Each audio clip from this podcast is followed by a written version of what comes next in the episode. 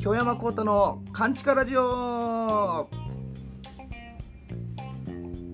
どうも、えー浪曲師で SMA 芸人の京山幸太でございます。このラジオは、えー私京山幸太が完全に世間から閉ざされて音の届かない密閉された完全なる地下勘地下にてここだけのお話をする京山幸太の勘地下ラジオでございます。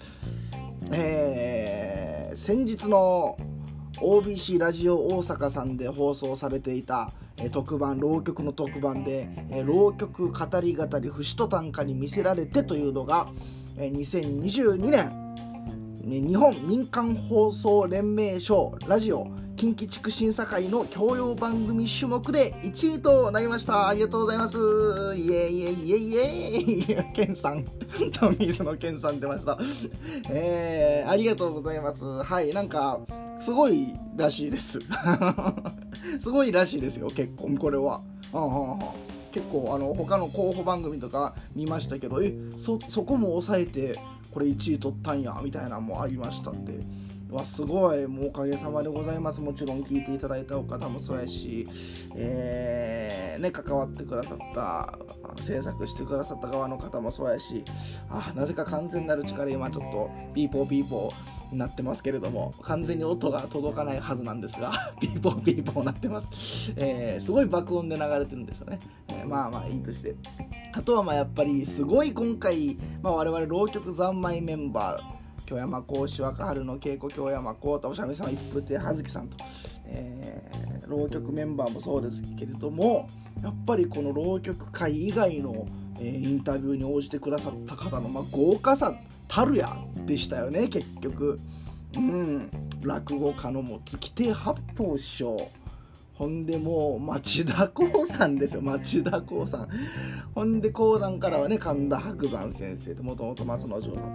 た、ね、売れっ子ですけれども。もうすごい豪華な方々が浪曲界以外からも浪曲のこの魅力を語っていただいてという、うんまあ、結局そこはすごい大きかったんだろうなと、えー思っておりますね。これちょっとねあの自慢自慢ですよ。これは自慢なんですけど。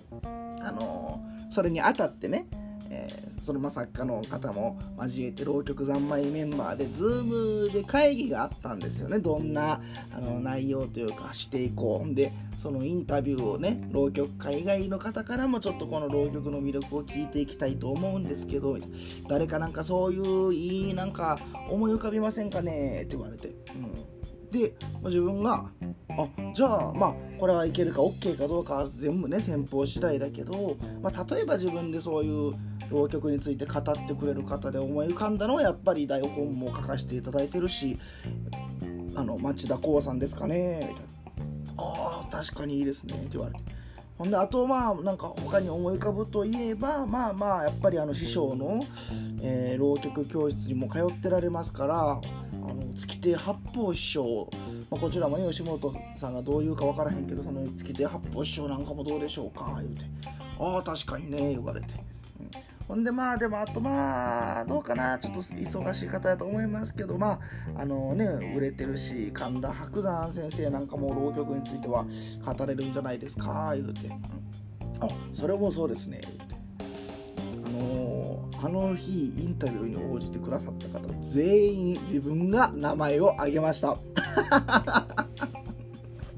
何の自慢やそれが。自慢になるんかどうか知らんけど。あれは自分が全部名前を挙げましたよ。ちょっと貢献したんじゃないですか？ねうん、それは貢献して、まあ、できたならよかったなと思います。結局ねあのオファーするのは、まあ、ラジオ大阪さんがするんですけどあの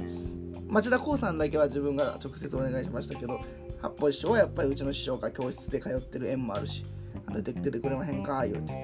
ほんで、えーまあ、白山先生は OBC ラジオ大阪さんが直接オファーしたのかな、うんまあということで別にそんなに自分は深く もう全ての手柄を挙げたぜっていうことは残念ながらも全く言えないんですけども。まあもちろんね師匠とか恵子姉さんとかそその、えー先輩方のあの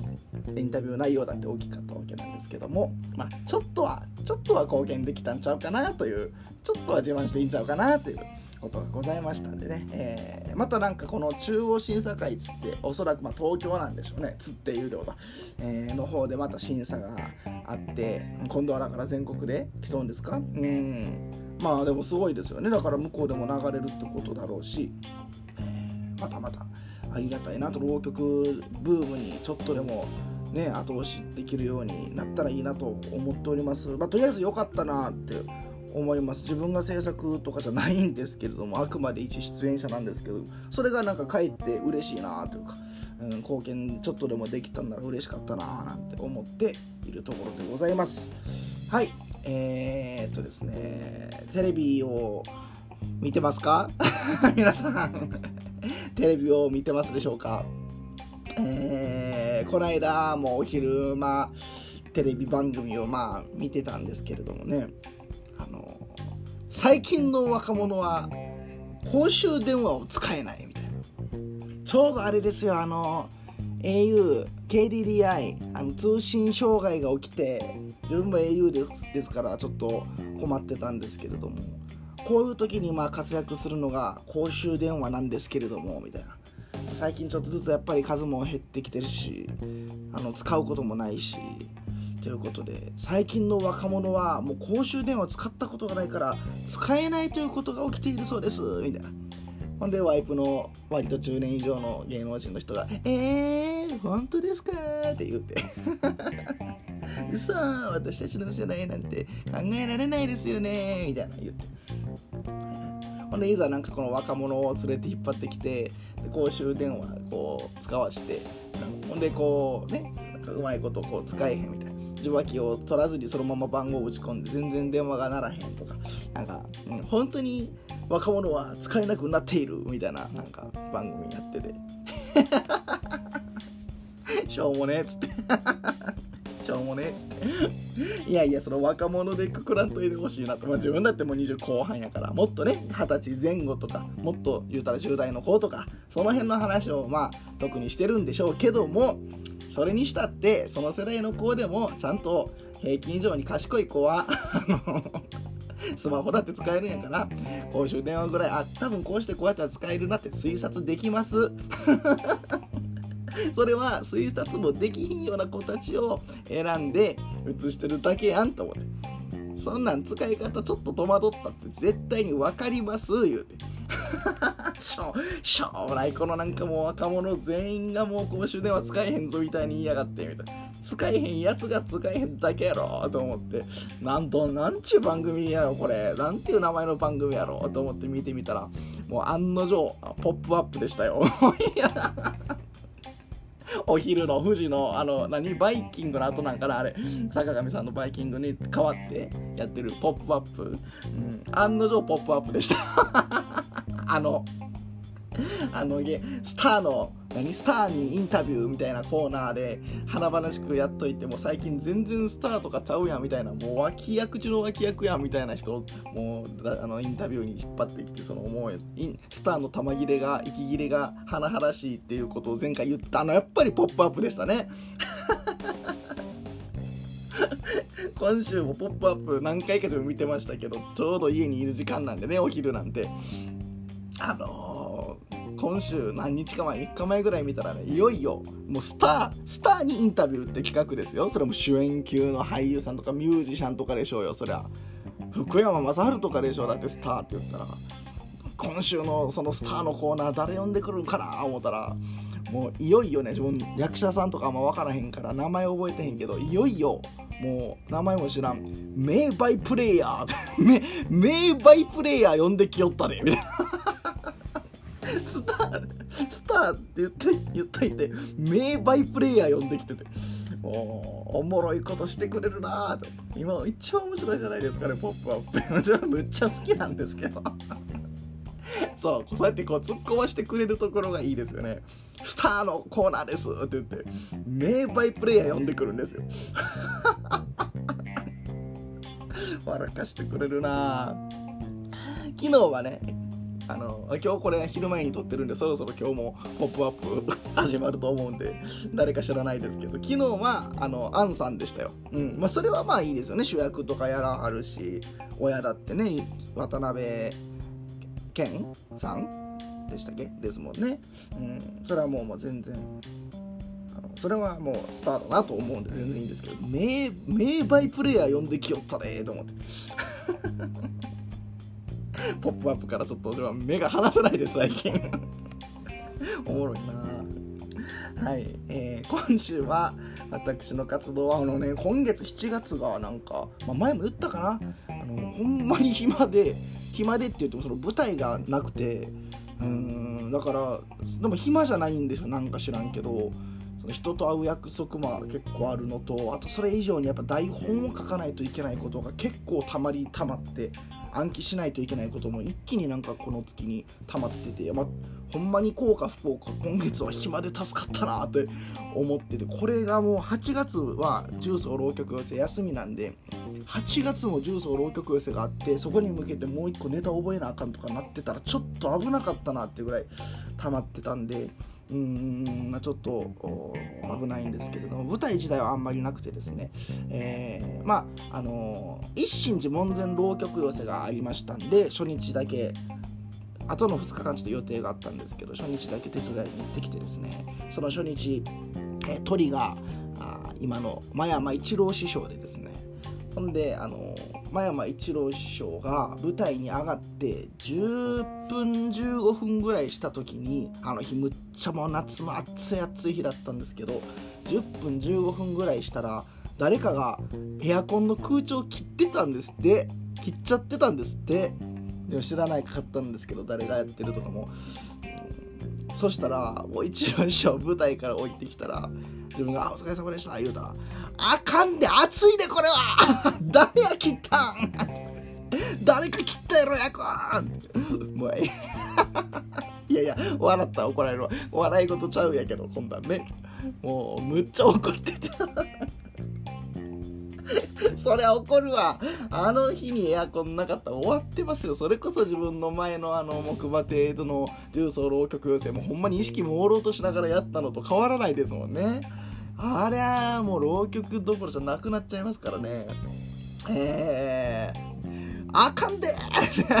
やめてよって言って降りてきた。誰や切ったみたいなのをこう言って。で楽屋自分は楽屋にちょっと下の手伝い行ってたんでわからないですけど師匠とかうちの師匠もね初日来てたんですけれども師匠は2階にいてて。で2階でも一郎師匠またずっとこう「誰切ったん？誰が切った?」みたいな結構ずっと言ってたらしくてそしたら師匠が うちの師匠がニヤニヤしながら下の方に降りてきて「お前が切ったん？誰が切ったん?」って一郎師匠のモノマネして「悪っ!」って思って一番悪いやん真似するん悪って思っていや楽しかったですけどまあでもこれはごめんなさい。も大大先輩の一郎師匠そんないじるとかじゃないんですよ。そのほんまに大変そうやなという、えー、ほんまに大変そうやなというお話でございますけれども一郎師匠はでもあの本当に気さくな方なんですよ。怒るって言ってもあのほんまにブチ切れたとかちゃうんでね。もう誰よもうやめてよって感じで。うんあの一郎師匠気さくな方でですね。昔何年か前にそれこそ一心寺で、えー、楽屋にいた時に一郎師匠も、まあ、出番だったんかな自分手伝い行ってて楽屋にいたらあのー、まあこうやっぱ気さくやから話を広げようとか話しかけてくれくださったんですよなんかね、まあ、シーンとしてるよりはねむっちゃこう早いけどそれは自分なんて。まあ、話してあげようというふうに優しい気持ちで話しかけてくださったんだと思うんですけれども「あのこうたくんあれやな」みたいな「肌綺麗もんなみたいな「ああそうですかありがとうございます」みたいな「えなんかしてんの?」って「あはいあの気を使ってます」って言って。そしたらいや一郎師匠が「いやこうたくんあのいやまああの俺話俺もこう広広げよう思ってやな。あのなんかこれ使ってますとかこんな風に火に焼けへんようにあのしてますとかやな。そういうこのあの返しをしてくれることによってあ何使ってんのとかそんなんしてるんやとかこう話を広げようと思ってその振ったのにやな。気を使ってますで終わらせんといてよって言われたことある。いやねまあ面白い方ですよ。すいませんと思って。それは完全に自分が悪いなと思って。そんなことも言ってくれるぐらい本当に気さくな方なんで。怒ったってそのブチギレたっていうことじゃないんですけどね、うん、はい。でもポップアップおもろいな。それにしてもポップアップおもろいな。ただねあのー、そのパネラーっていうんですか？出演者で出てる、うん、佐藤ひとみさんとうん。あと高岡早紀さんか、うん、マジで可愛いな。まあめちゃくちゃ可愛いですね。はい。そう全然違うところ。言うてもめっちゃ可愛いですね。マジでなんかあと加藤貴子さんっていう人も好きであれはこれ「ポップアップ関係ないですよ。あの年代でっていう話なんですけど温泉へ行こうとかのその若女将役やってたね主人公やってた加藤貴子さんも綺麗やし。高岡早紀さんもまあ綺麗やし佐藤直美さんが最近特に綺麗だな。うんいいですね。えー、料理もしてますよ最近。まだ料理続いてます。はい和食和食ブーム、えー、来てですね、えー、その IUSC クイズに出てらした有本有本陽子。さんという方に感銘を受けてこの最近ずっと料理和食を中心に作ってるんですけどもねまだまだあれができひん。まだ卵焼きがうまいこと返せないですよ。てか最近ちょっと作ってへんってのもあるけどその卵焼きを。あのうち四角形のあの卵焼き専門のフライパンあるんですよ。そうそうそうあって。ほんでそれを使ってでほんで返す時もヘラっていうんですか？あれを使ったらまあ多分できるんですよ自分は。うんおそらくねそんだけの設備はあったら。ただその有本先生がこの作る時普通のフライパンでほんでさらにそのヘラみたいな返すやつも使わずに普通にその菜箸っていうんですか料理のお箸でほんでこううまいことフライパンこの手首のスナップでふわっと浮かしてくるっとこう返していくんですよね。もうそれがやりたくてどうしても、うん、もうそれがやりたいからですね。自分もこうあの返しやすいヘラみたいな使わずに料理のお箸でですねほんで手首のスナップでふわってやるんですけどできひんくてもう単純にただ上に一旦ポンと空中に上がってそのままペチャって落ちてくる。全然帰らない。何回やっても上に上がってポンってそのまま落ちてくる。ずっと卵が空中舞うだけみたいな。全然できひんくてじゃあもうその初心者なんやからいきなりねそんなやらんとヘラでやりやって話なんですけども自分はそういうのはちょっとどうしてもそれこそもう形で入るタイプなんでどうしてもそれがしたいということで毎回空中でやってるんですけど毎回そのまま上にヒューって上がってポンって落ちてくる。だけ。卵をただ単純に投げてるだけ、えー、なんかもっとこうコツというかねスナップのこの効かせ方があるんでしょうね。うん素振りしようかな素振り。まあ数しかないかなと思います。最近卵焼き作ってないからな、うん、作らなあかんなと思いますけれどもね。あの料理で言うとですよ。先日本当になんかたまたま夜まあ何日か前飲み歩いてた時があって。ほんで家の近くに一軒まあ近いって言っても10分20 10分15分歩くかな。ところにですねあのまあ、バーがあって行ったことないバーでよう入らへんなっていうのがあってちょっと雰囲気が。でもバー結構気さくに入れるんですけどもあのまあ、言うたら外国の方がやってるバーやっていうのは聞いてたんでちょっとこれなんか行きたないなというか気合いいるなというかね、えー、どんなノリかわからないじゃないですか。静かなあれじゃなくても本当に身内の外もう外国のなんかパーティーみたいなノリやったら嫌やから自分なんかほんまに人見知りですからこれはちょっと酔いかへんなと思ってたんですけども結構飲み歩いて自分も酔っ払ってたんでこれはもう一人でもなんか今日のテンションなら入れるなと思って入って初めてのバーに。そしたらあ外国人とは聞いてたんですけどアフリカンアメリカンアフリカ系アメリカ人の人やっておおまた予想ともまたちょっと違う。勝手になんかね白人の何？なんかボンジョビみたいな人が。なんでボンジョビなんやろ。ボンジョビぐらいの年の単発の白人やと思ってたんで勝手に。ボンジョビみたいな人がやってる場合と勝手に思ってたんで。あアフリカンアメリカンの人かと。思ってなるほどなるほど。これまた一つもうその時点で予想と違ったな。あすげえな。ほんで結構こう飲んでて一人でまあねそんなに話すこともないしいきなり。まあ、1人で30分ぐらいじーっと次のお酒何飲もうかなとか思いながらじーっと飲んでたんですけどもそしたらちょうどお客さんが入れ替わるタイミングでそれまで計自分以外にも56人お客さんいたんですけどカウンターにねずらっと。もう自分が来て30分ぐらいする間にちょうどみんなお会計のタイミングで自分とそのあのアメリカアフリカ系アメリカ人のマスターとほんで1人日本人店員の女性と自分のその3人だけになっちゃってほんで結構深い時間だったんですよ。もう日付ももちろん変わって2時か3時ぐらいやったかな、うんまあ、朝まで開けてるらしいんですけどね。2時か3時になって。でその仕事そういう職業の人やからまあご飯の食べる時間も普通の人と違うんでしょうね。それぐらいの時にまあお腹が空くみたいな、うん、であごめんなさいお客さん。あの、まああの全然もうここ5時まで開けてるんで本当に気を使わないでいてください。みたいな。むちゃ、まあ、ペラペラなんです。ちょっともちろんね片言ではありますけど。関西弁で全然気にせんといてねみたいな。追ってくれてええからみたいな言うてくる。ああいいんですか？あ本当にいいからみたいな。でもちょっとごめんあのなんかウーバーでウーバーイーツで ハンバーガーをちょっと頼んでいいですか？って言われて。ああそんなんそんなん気にせんと食事してください言うて。ほんであのウーバーイーツでハンバーガーを電話で「あすみませんハンバーガー一つお願いします」って片言で注文しだしてですね。ほんでいやもうそれはねもうアメリカ人やしもうなんかこうやっぱこう結構ごつめの大きいしアフリカ系アメリカ人の人やしこうもうむっちゃハンバーガーとか食べてるとこ見たいわ思って似合うんやろなーがっつりこう大きいね日本のビッグマックなんて全然ビッグに感じひんぐらいのその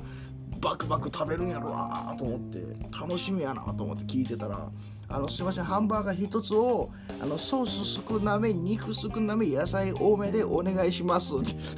ソース少なめなんや。肉少なめで野菜多めなんや。がっかりやわと。ソースもうマスタードぶち込みまくった肉たっぷり野菜なんて捨てるようなバーガーを食ってくれよと思って。ソース少なめで肉少なめの野菜多めなんや。と思って。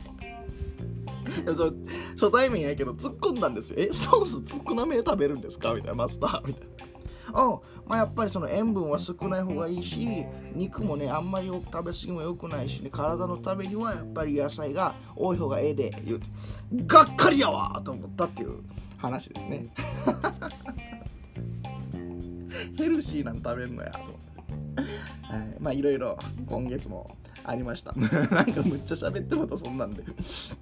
はいありがとうございます。ということで、えー、事前にお便りを募集しておりましてあなたのご友人との思い出エピソードをお聞かせください。ということで募集しておりましたけれどもラジオネーム昭和カレ男さんありがとうございます、えー、それぞれに友人は個性が強かったり性格が違ったりします。友人を尊重しつつ自分ファーストでお付き合いをしています。今週のテーマの友達との思い出ですがあまりにも多くありすぎて選びませんが一つを、えー、期するなら高校生の頃友人と2人同時期に学校からお休みをいただくことになりかっこお察しください、はい。えー、子供なりに困り果てた2人は稚拙な計画を立て他の町へ家出をすることに。当日2人は意気揚々と最寄り駅へ向かい到着するとおおお駅前には父、おじ、兄、友人のご両親が待ち構えていました。ああ現在でもその友人とは親友悪友です。これを聞きながら書きながらふと「スタンドバイミーの名曲が浮かびました。子供たちが家で冒険するアメリカ映画の主題歌ですと。もちろんもちろん「スタンドバイミーは知っておりますけれどもね、えー、まあ、自分もそうですね。人のこと言えないですけれども、えー、加古川から姫路の学校に山陽電車という、まあ、ローカル線を使いながら30分かけて、まあ、家から歩くこととか駅から学校まで歩くことを考えるとちょうど1時間で学校まで確か着いたんですけれどもですね、うん、もう本当に当時学校行くの嫌で、えー、じゃあ毎日同じ場所に同じ時刻に行くっていうことが無理なんですよ。性格的にね。だから勤め人ができないんでこんなことも知ってますけれども。あの本当に無理で。あの本当に毎日そういう規則正しく同じ場所へ行くという生活が本当に耐えない耐えれない性格でああもう嫌やと思って。でもまた大っぴらに家でじっとサボるわけにも親がいるからね怒られるしと思って。だからもう毎日学校に行くふりしてはどっか行ってみたいな、えー、学校に行く電車までだからもう乗るところまで見届けホームなんで改札通るところまで親が見張っててですね。しゃあないなと思っていて。ほんで親が車発進させて、えー、いなくなったのを見計らってバーッと走って反対側のホームに行ってですね、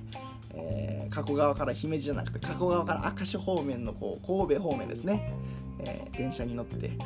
ほんでもうなんか謎のよく知らん明石か神戸だかの今思うとスマ寄りの方なのかな、えー、行ったこともない駅で勝手に降りて、えー、海を見ながらじっと時間を過ごすとか。ねそんな生活とかもありましたけれどもね、うんまあ、真面目に行くのが一番いいんですけどもできない人間もいるということですよね、えー、友達といえばじゃあちょうどだからその一心寺に初日しか行けなかったっていうのも、えー、普通の次の日はでも、あのー、実家に帰ってましてですね。っていうのはまあそれが7月10日だったんで、えー、まあ、選挙ですよ。参議院参院選の。えだからまあであの自分はまだその席が実家の方に地元の方にまだ席があるもんですから投票権が大阪にないんですよ自分は。だから投票するために、えー、地元に帰ったんですけれどもね。ほんでそこでまあせっかくやしそれだけで帰るももったいないからということで加古川の、まあ、幼なじみと言える人ですね本当に。5歳ぐらいから今までずっと交流のある、まあ、幼なじみの子と一緒に久しぶりにご飯に行ってその子がほんまにもう、まあの漫画オタクみたいな感じでですね、まあ、いわゆるでもオタクオタクしてないんですけどね。普通にもうむちゃくちゃコミュニケーション能力もある。子でその子にこうスタディベースボールと野球漫画を貸してもらってこの間まで読んでたりとか今は、えー、戦国っていうそれをその通り戦国時代の秀吉とかあの辺の話を描いた。それもむっちゃ面白いらしいんですけどまだこれから読みますけどね戦国っていう漫画を貸してもらったんでこれからまた読もうかなというところなんですけれどもですね、うん、その子がまあだから一番長いって意味では友達かな。あとはまあね昔一緒に暮らしたこともある居候させてた友達もいますし今でもちょくちょく会う加古川の子とかもいますけれどもまあ一番長いのはその友達かなと思います。その子がまあお酒結構好きでむっちゃ強いわけじゃないんですけどもこう加古川ってそんなに都会じゃないんですよ。もちろんね。でもまあ田舎なんですけどど田舎でもなくてまあいわゆる本当に中小都市なんですけれども。意外とこの加古川から一駅行った東加古川っていう方がそういうまあキラキラした街でですね飲み屋とか。そこにあの本当にお店でビールを作ってるだからビール増上所なんていうのやってる店があって。から本当に店で1階で作ったビールを2階で出してるみたいなそこのビールはねむちゃくちゃ美味しかったんでそれ多分調べたらネットで出ると思いますけども加古川東加古川のその店、えー、その子もお酒が好きですからいろいろ知っててですねそこ連れてってもらって美味しかったですけれどもね。うん。まあたまには地元に帰ろうかなと思って。そう。将来どこに住もうっていう話自分たまにここでするじゃないですか。まあなんとなくこの大阪もっと忙しくなった時期が終わってだからもう中年以降の話ですよ。中年以降の話ですけれども、えー、大阪にも通えるしでも大阪じゃないちょっと静かなところとかで暮らしたいなって思いが正直あって、まあ、奈良なんかもええなと思ってたんですけれども、まあ、奈良は今度じゃあ東京の仕事行くのに新幹線乗れへんしなとか京都京都もまあありやけど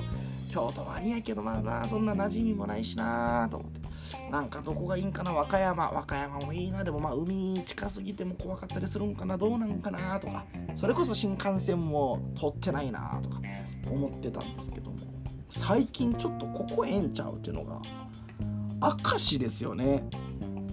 明石っていうのはまず自分料理に今興味あるから料理って結局素材が大事でっていうことも魯山人が言ってて。ほんでやっぱ瀬戸内のその明石のタイとかタコとかってやっぱり有数の美味しさじゃないですか。うわ最高やな明石と思って。ほんで地元の加古川にも近いから知り合いも多い。明石。ほんで一駅行った西明石から新幹線に乗れる。明石。明石。今ちょっと全国的にもねあの市長の政策というかねいい市長やみたいな感じで有名ですもんね。子育ての支援か。まあ自分子供はちょっといいから子育てはちょっと関係ないんですけど、うん、でもね住みよい町なら明石なんかも将来ありなんかななんて、まあ、思ってますけどね。決まってないですけども、うん。まあ、そんなこの頃です。スタンドバイミーって言いましたけどね。名作映画ですけれども。今バックトゥーザフューチャー毎週やってるじゃないですか。でバックトゥーザフューチャーのまあ1ですよね。一番最初のバックトゥーザフューチャー見たことなくてバックトゥーザフューチャー初めてこの間金曜ロードショーかなんかで見たんですけど。えおもろうと思って。ほんで先週先週は自分ちょっと用事があって見れなかったんで久しぶりにそのツタヤ今時ツタヤ。このネット配信の時代でちょっとツタヤに行ってレンタルしようかなと思って今日あたり、なんで2見るでしょ？おそらく。ほんで来週また3見ようかなということでね、今バックトゥーザフューチャーもハマってるんですけどもそれよりもですねあのサウンドトラックは持ってたんですよ。でも映画見たことないなっていうのがブルース・ブラザーズやったんですね、うん、うちのまああの加古川のおじいちゃんおばあちゃん家で暮らしてる時にもううちの部屋子供部屋やけどむっちゃ大きい大きかってですね。さらにその物置小屋っていうなんていうそういう押し入れみたいなのもうちの子供部屋につながっててで子供やからいろいろ探索するじゃないですか。何があるんやろうって。そしたらうちのまあおじさんかな？うちの母のお兄さんになるんかな？おじさんが多分若かりし頃にあの聴いてた音楽の CD の棚が押し入れにあっておすげえと思って。一応もうその時バンドやってたから自分は。あバンドやってたんか？ってことは高校生ぐらいの時に見たんかな？中学生か。うんうん。ってことは引っ越ししたか。たまたまおじいちゃんおばあちゃんちに寄った時に押し入れをこう物色してたんでしょうね。そしたらそのブルース・ブラザーズのサントラがあってへえと思って。でなんか勝手に書いて聞いてみたんですけどむちゃくちゃ曲ええやんと思って。むちゃくちゃ曲ええやんと思って聞いてたんですよ。誰が弾いてるとかも知らなくて映画も全く見てなくて。ほんでこないだほんまに先週先々週にブルース・ブラザーズ見たらレイ・チャールズが出てるわ。ドナルド・ダック・ダンはベース弾いてるわと。かもう名だたる伝説的なミュージシャンがあれほんまに出て弾いてるんですねあの映画って。びっくりしてうわこの曲って自分ずっとサントラで聴いてたけどむっちゃええ曲やな思ってたけどこの人がやってたんやとか。そりゃええわなと思ったし。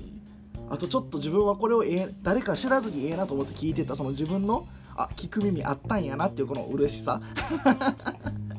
聞く耳あったんやなっていう嬉しさですよね。ありますね。だからこう何十年時を経てもねあの聞く人が聞いたらね、これ下手かうまいかってやっぱバレるし自分も浪曲を、今受けることだけじゃなくて何十年後の子供とかに聞かれてもあこれを売れてただけじゃなくてほんまに今聞いてもうまいなっていつかバレますからねそういうのって。あのごまかしでやってる人と本当にうまい人って。もう50年後恥ずかしくないような浪曲をしなあかんなとかちょうど思いましたね今受けたらええっていうだけじゃないんやなってね思いましたよはい。ありがとうございます。次、えラジオネーム、ゴリゴリラさん。えコータさん、お久しぶりです。友人との思い出ですが、先日、しばらく海外で働いていた大学時代の友人と約5年ぶりに再会しました。頻繁に連絡を取り合っていたわけでもありませんし少し雰囲気が変わっていることに驚き月日の経ったことを感じました。コタさんはまだ20代とのことであまりないかもしれませんが月日の経過を感じることはありますかということでございますけれどもね。うんなるほど。まあでも自分なんかでも10代から始めて今9年目で9月に入ったらもう10年目になりますからね、えー、まだまあ若手かな。でもあと5年もすれば言うたら中堅ですよ。でね中堅っていうのはこの世界一番難しいとはやっぱり言われてまして若手のこと頃はこう何ていうの若手特需というかね。例えば落語家さんやったら鳴り物笛とか太鼓で雇われて前座として雇われて前座バブルみたいな言葉があるらしいんです。浪曲界はまあ残念ながらそういうこともないし自分は別に今まで生きてて前座バブルやったなってことはないんですよね正直でもまああの若手注目株みたいな感じではやっぱりこうなるじゃないですか。若手で若いしっていうのはやっぱり大きいと思うんですよ。若手だからこの仕事あるとか逆にねありますし。でも大御所になればそれはもちろんねもうそういう師匠って呼ばれる人はそういう人しかできない、えー、仕事があるわけで、当然のことですね。会の鳥を取って締めるというお客さん納得さすっていうのはやっぱりこの実力年輪がいるものやし、うん、その中堅っていうのが一番難しいと。それはもうむちゃくちゃうまいかもうはっきり言って師匠って呼ばれるレベルでうまいなっていう。そういう人か、まあ、むちゃくちゃ売れてるなというか。か、まあ、さっき言いましたけど今面白いなと思われるみたいな人か。もしかしたら何十年聞いたらバレるかもしれへんけどまあとりあえず面白いなっていうことやれる人か。なんせこのどれかにプロデュース自分はできてないと中堅っていうのは前座よりもしかしたら厳しい時代を送ってしまうかもしれないというね。中堅っていうのはすっごいあの大変などうやって過ごすか大変な時期なんですけども。それをですねちょうどあの東京での重曹浪曲寄せの公演に先立ってそこで、えー、配るインタビューを配る重曹浪曲寄せ通信のための取材で珍しく隼人兄さんと京山幸太一緒に取材だったんですけども。その時にちょうどその話題が出てて、まあ、中堅をどうやって生きていくかっていうのは考えていかなあかん時期やねんなみたいなことをちょうど話してましたけれどもね。あまあ自分はまだ若手やけど言うてる間に中堅になるんやなとか。自分も予選に出たら絶対にトップやったけど何年か前までは、まあ、最近2つ目とかね後輩も出てきてくれて。2つ目になってああこうやってこうちょっとずつ年を取ってうんいくんやなというか、人生でだってここまでね交番が1つ上がる2つ目になるとかちょっと独演会をできるとかそんなんになるまで10年かかって今で9年かかってる。もっと売れ売れるまだ売れれてもないし早く売れなあかんなっていうのが目標ですけどまだそれ10年かかるんかみたいな。10年かかってもまだこんな状態かみたいな。これやっぱ一生でできることってほんまに少ないんやなって思いましたね。粘り強くコツコツやっていってやっと何かこう目標をちょっとずつ達成できる。でおそらく40代とかがねよく言うのが40代とかが、まあ、プライベートとともに講師ともに、まあ、一番脂の乗るところ浪曲だと芸はできてきてで声もまだ出る体力もまだある、まあ、40代がピークってよく言いますけれどもまあ本当にそれだけね10代からやって40まで何かをこうピークまで持っていくにはかかるって思うと、ま、人生でできることって限られてるんやなとなんかちゃんと何を成していきたいかって考えながら生きていかなあかんなというのは日々思っておりますね。うん、あともっと単純に月日感じるなっていうのは、まあ、スマホの昔の写メとか見るとですよね。うん、むっちゃ自撮りとか やってたし最近はそのやっぱりこう大人になったっていうことなのかもしれませんけど自分の中ではやっぱりこう特にこう町田光さんとかもフォローさせてもらってて そんな自撮りなんかしてるのなんか恥ずかしいなっていう思いがあってですね。もう最近あかんなもうそんなもうようやらんなと思ってたんですけどもあのー、まあ、本屋さんをこう物色してると昔の爆問の太田光さんの本があってですね、まあ、パラパラっと立ち読みしたんですけど。芸人であるということは一生恥をかき続けることなんだみたいなことを書いててああそうなんかもなーと思って。じゃあちょっとこうある程度年とともに何ていうか、まあ、文化人じゃないけどもこうそういう風にね、えー、こう守って生きていくんかななんてちょっと片隅によぎってしまってたところがあるんですけどもまあ、浪曲師とお笑いとまたちょっとね違うことかもしれへんけど自分はもうそんないかにも伝統芸能の人みたいな浪曲師ですみたいなんでは生きていきたくないからあくまで芸人で会いたいっていう気持ちがあるんでそう思うならもう恥恥ずかしいじゃないんじゃないのみたいな。恥をかいて生きていくっていう覚悟をもう一回ちゃんとしないといけないんじゃないのと思ってちょっと反省してですね。うん。たまには自撮りなんかもしないとあかんのかなと。まあ自撮りしたらええってもんちゃうねんけど。まあちょっとそこは守りに入ろうとしてしまってた自分がいるんじゃないかと思って反省してますね。芸人であるということは恥をかき続けることやって恥ずかしい思いをし続けることだという最近ちょっともう一回腹をくくり直そうという次第でございます。はいほんで写真といえばですよ。全然見た目も変わってるし運もね太ったり痩せたりとかもあるしあとまあ単純に男らしくいたい時を男らしくいたくない時って心の性的にも揺れる、ね、ジェンダーフルイドっていうんですけどなんで特に自分はもう本当に時期によって見た目が全く違うくてもう5年越しに会った人なんかあれこうさくんって気づかれへんことが多いぐらい見た目が変わるんですけれどもあの東京で今度やるね10月の2日やったかな？で東京で教会の、えー、我々浪曲親友協会の東京公演関西浪曲特選という会がありますけどもね。雲月師匠新月師匠で京山幸太三原舞。この4人なんですけれどもみんなの潜在は全然今まあちょっと若いかなぐらいのあの潜在写真なんですけど自分の潜在写真だけもうガリガリやしあんまり男っぽいのが嫌な時の潜在写真でピンクの着物やしやっぱ誰やねんみたいな。っていうか教会もなんでこんな古いの使うねんと思って。78年前の写真やんみたいな。なんでそれでチラシ作んねん。一方くれよって思いましたけどね。もう全く違う別人なんでぜひちょっとチラシ見てみてください。関西浪曲特選の。別人でございますんで、えー、まあそんなことがありました。むちゃくちゃ長いこと喋っちゃいました。ありがとうございます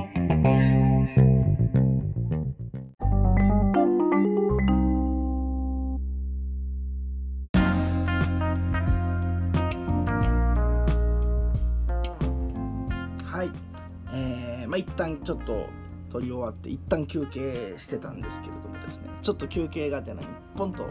えー、テレビをつけたら、あの、ポップアップやってまして 今お昼なんですけれどもね。ほんで、あの、この夏の快適な睡眠方法みたいな。寝るにはどうしたらいいのか快適に、みたいな。そしたら、足裏を冷やして、で、近くに玉ねぎを置いといて、夕食はトマトで、夕方はランニングをしてほんでピンクの、えー、パジャマを着て寝ましょうですって。いやいやふざけてんな。誰がそんなにすんねん。多すぎる多すぎる多すぎる。ほんで寝れへんかったら地獄やろ。いや面白いですね。パッパッパおもろいな。なんていうもうテレビのテレビっていうものがギュッと凝縮されてますね。おもろいな。はい。今日はなほんまに長いこと喋ってしまいましたけれども次週はですねえー、7月20日公開になるんですけれども7月20日っていうのが1969年7月20日アポロ11号が月に着陸。1976年アメリカの火星探査機バイキング1号のランダーが火星に着陸と。いうことでいろいろこうなんか着陸してるんで、えー、あなたが最近初めて行ったところ着陸ですね。初めて訪れたところ初めて行ったところまあ、最近つっても全然最近今年中とかでもいいしこの1年2年とかでもいいんですけども、えー、最近初めて行ったところを教えていただければと思います。その他、えー、ご自由に質問などもお待ちしております。宛先はかんちか .radio.gmail.com kn kanchika.radio.gmail.com に内容とラジオネームをつけて送ってください。7月19日火曜日の24時20日になるところ7月19日火曜日の24時まで募集しております。今週はなかなかとありがとうございました。また来週。お待ちしてます。